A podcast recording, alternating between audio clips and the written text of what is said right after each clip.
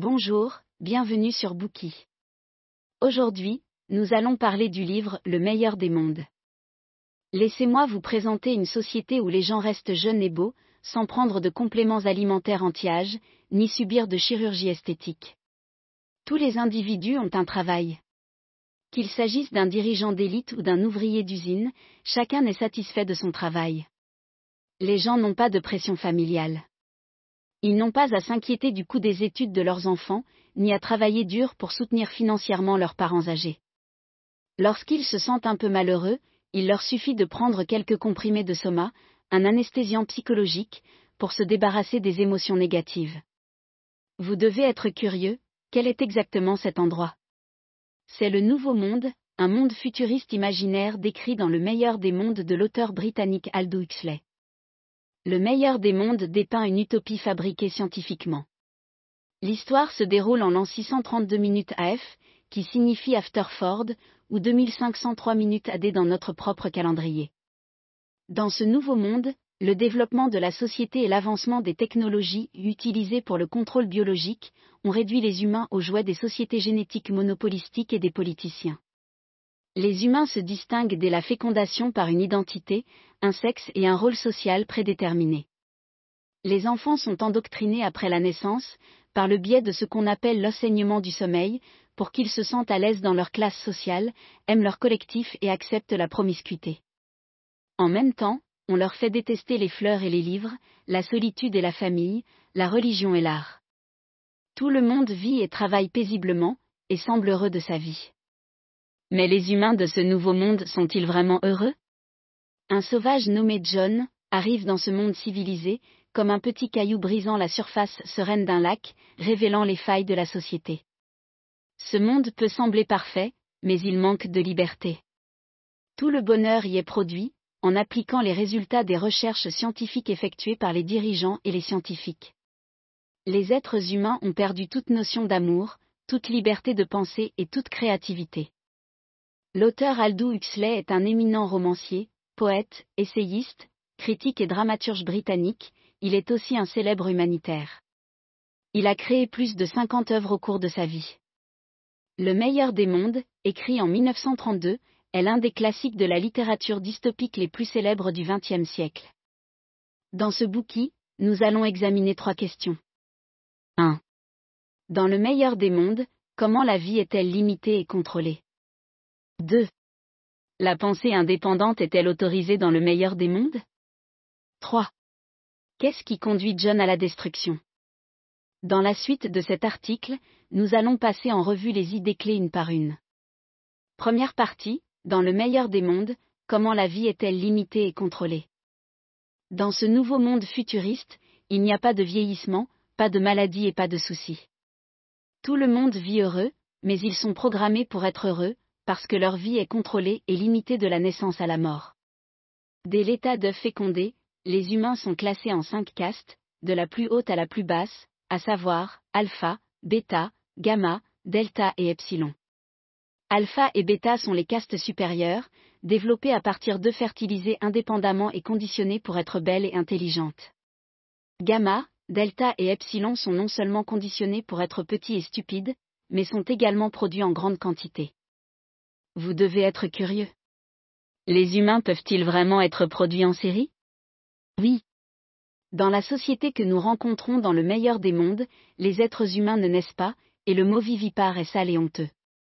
La possibilité d'élever des personnes dans des tubes à essai constitue la base de la production en série des êtres humains. Suivons le directeur du Central London Hatchery and Conditioning Center, centre d'éclosion et du conditionnement de Londres en français dans le roman, pour découvrir comment les œufs fécondés sont élevés en bébé. Le Central London Hatchery and Conditioning Center est un bâtiment gris de 34 étages. L'histoire commence avec le directeur qui fait visiter à un groupe d'étudiants chaque département du centre, puisqu'ils sont appelés à y travailler après l'obtention de leur diplôme. La visite a pour but de montrer aux étudiants comment les embryons sont développés et conditionnés. Le directeur explique aux étudiants que les alphas et les bêtas sont produits directement à partir d'œufs fécondés dans des bouteilles et se développent ensuite en embryons. En revanche, les gamma, les delta et les epsilon entrent dans ce qu'on appelle le processus de Bokanovsky. Ce processus a été conçu pour faire proliférer les œufs fécondés afin qu'ils se divisent en 8 à 96 bourgeons, chacun d'entre eux se développe en un embryon. Par conséquent, les gamma, les delta et les epsilon sont tous produits sur des chaînes de montage. Nous pouvons imaginer une usine où 96 jumeaux identiques font le même travail, avec un QI identique. Ainsi, il n'y a pas besoin de comparaison, ni de concurrence. L'uniformisation des hommes et des femmes est soulignée comme une mesure essentielle pour maintenir la stabilité sociale. Outre la classification des races, le sexe des embryons est également contrôlé. Comme les humains du Nouveau Monde sont élevés dans des tubes à essai, les organes reproducteurs des femmes sont devenus inutiles. Par conséquent, seuls 30% des embryons féminins sont capables de se développer normalement, les autres sont injectés avec des hormones sexuelles mâles à intervalles réguliers sur la chaîne de production. Ils finissent par se transformer en frimartins et deviennent stériles. Les humains du Nouveau Monde en sont fiers. Ils pensent que ces actions les aident à sortir de l'imitation servile de la nature et à entrer dans le monde de l'invention humaine. Le destin des individus est également prédéterminé. Les embryons sont cultivés dans des conditions différentes, en fonction du type de travail qu'ils accompliront dans le futur. Par exemple, les embryons destinés à devenir des mineurs, des fileurs de soie et des sidérurgistes sous les tropiques se développent sous des températures spécifiques les personnes conçues à partir de ces embryons naissent avec une aversion extrême pour les températures froides. Après 267 jours de conditionnement, les fœtus des castes inférieures deviennent matures. Après la naissance, tous ces nourrissons subissent un entraînement au sommeil et aux réflexes conditionnés. Ils sont entraînés à détester instinctivement les fleurs et les livres, à rester confortablement dans leur caste et à aimer leur collectif. Voici ce que décrit le livre. Le directeur conduit les élèves à travers la salle de décantation jusqu'à la salle de conditionnement, où des infirmières forment des bébés delta de 8 mois.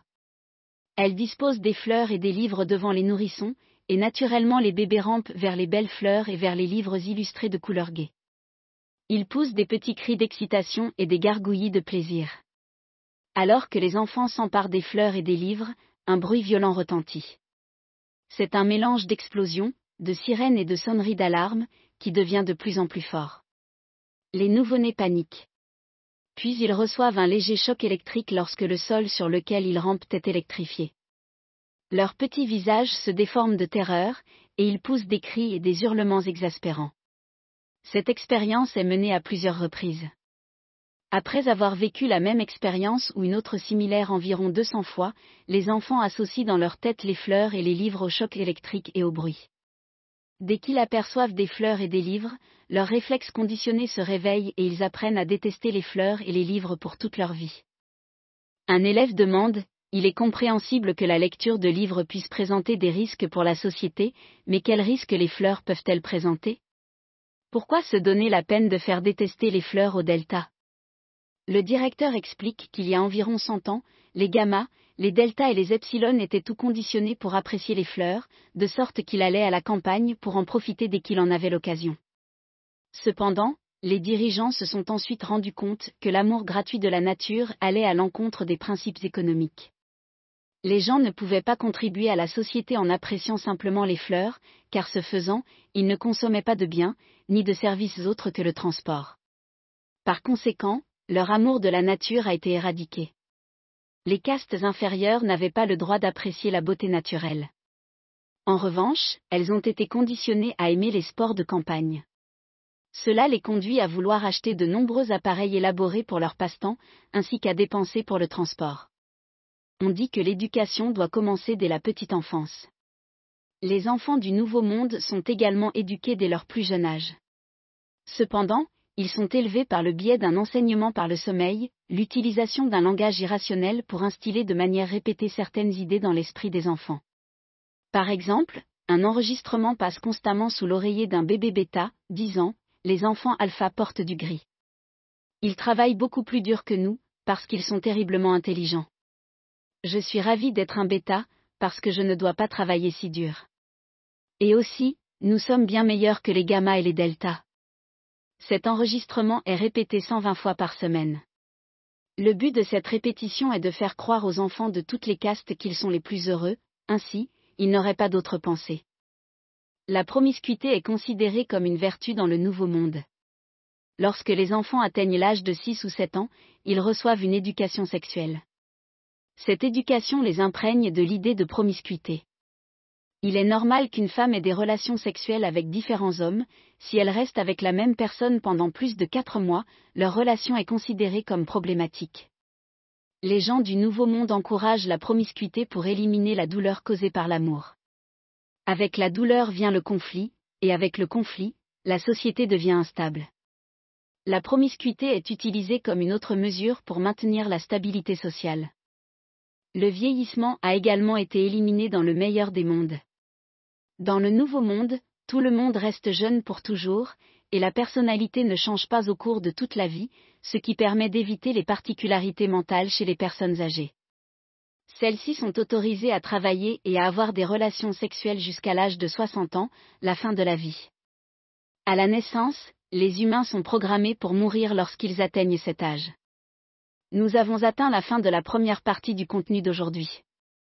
Voici un résumé rapide, dans le meilleur des mondes, la vie est conditionnée et contrôlée. Dès l'œuf fécondé, la caste, le sexe et le destin social sont tout prédestinés.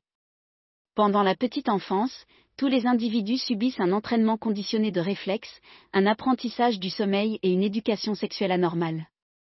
Chaque individu reste confortablement installé dans sa caste. Ce qui est encore plus étrange, c'est que la promiscuité est considérée comme une vertu. En outre, les humains sont exempts de maladies et de sénilité, et l'âge de la mort est prédéterminé. Merci d'avoir écouté. Vérifiez le lien ci-dessous pour déverrouiller le contenu complet. Dir hat dieser Podcast gefallen? Dann klicke jetzt auf Abonnieren und empfehle ihn weiter. Bleib immer auf dem Laufenden und folge uns bei Twitter, Instagram und Facebook. Mehr Podcasts findest du auf meinpodcast.de.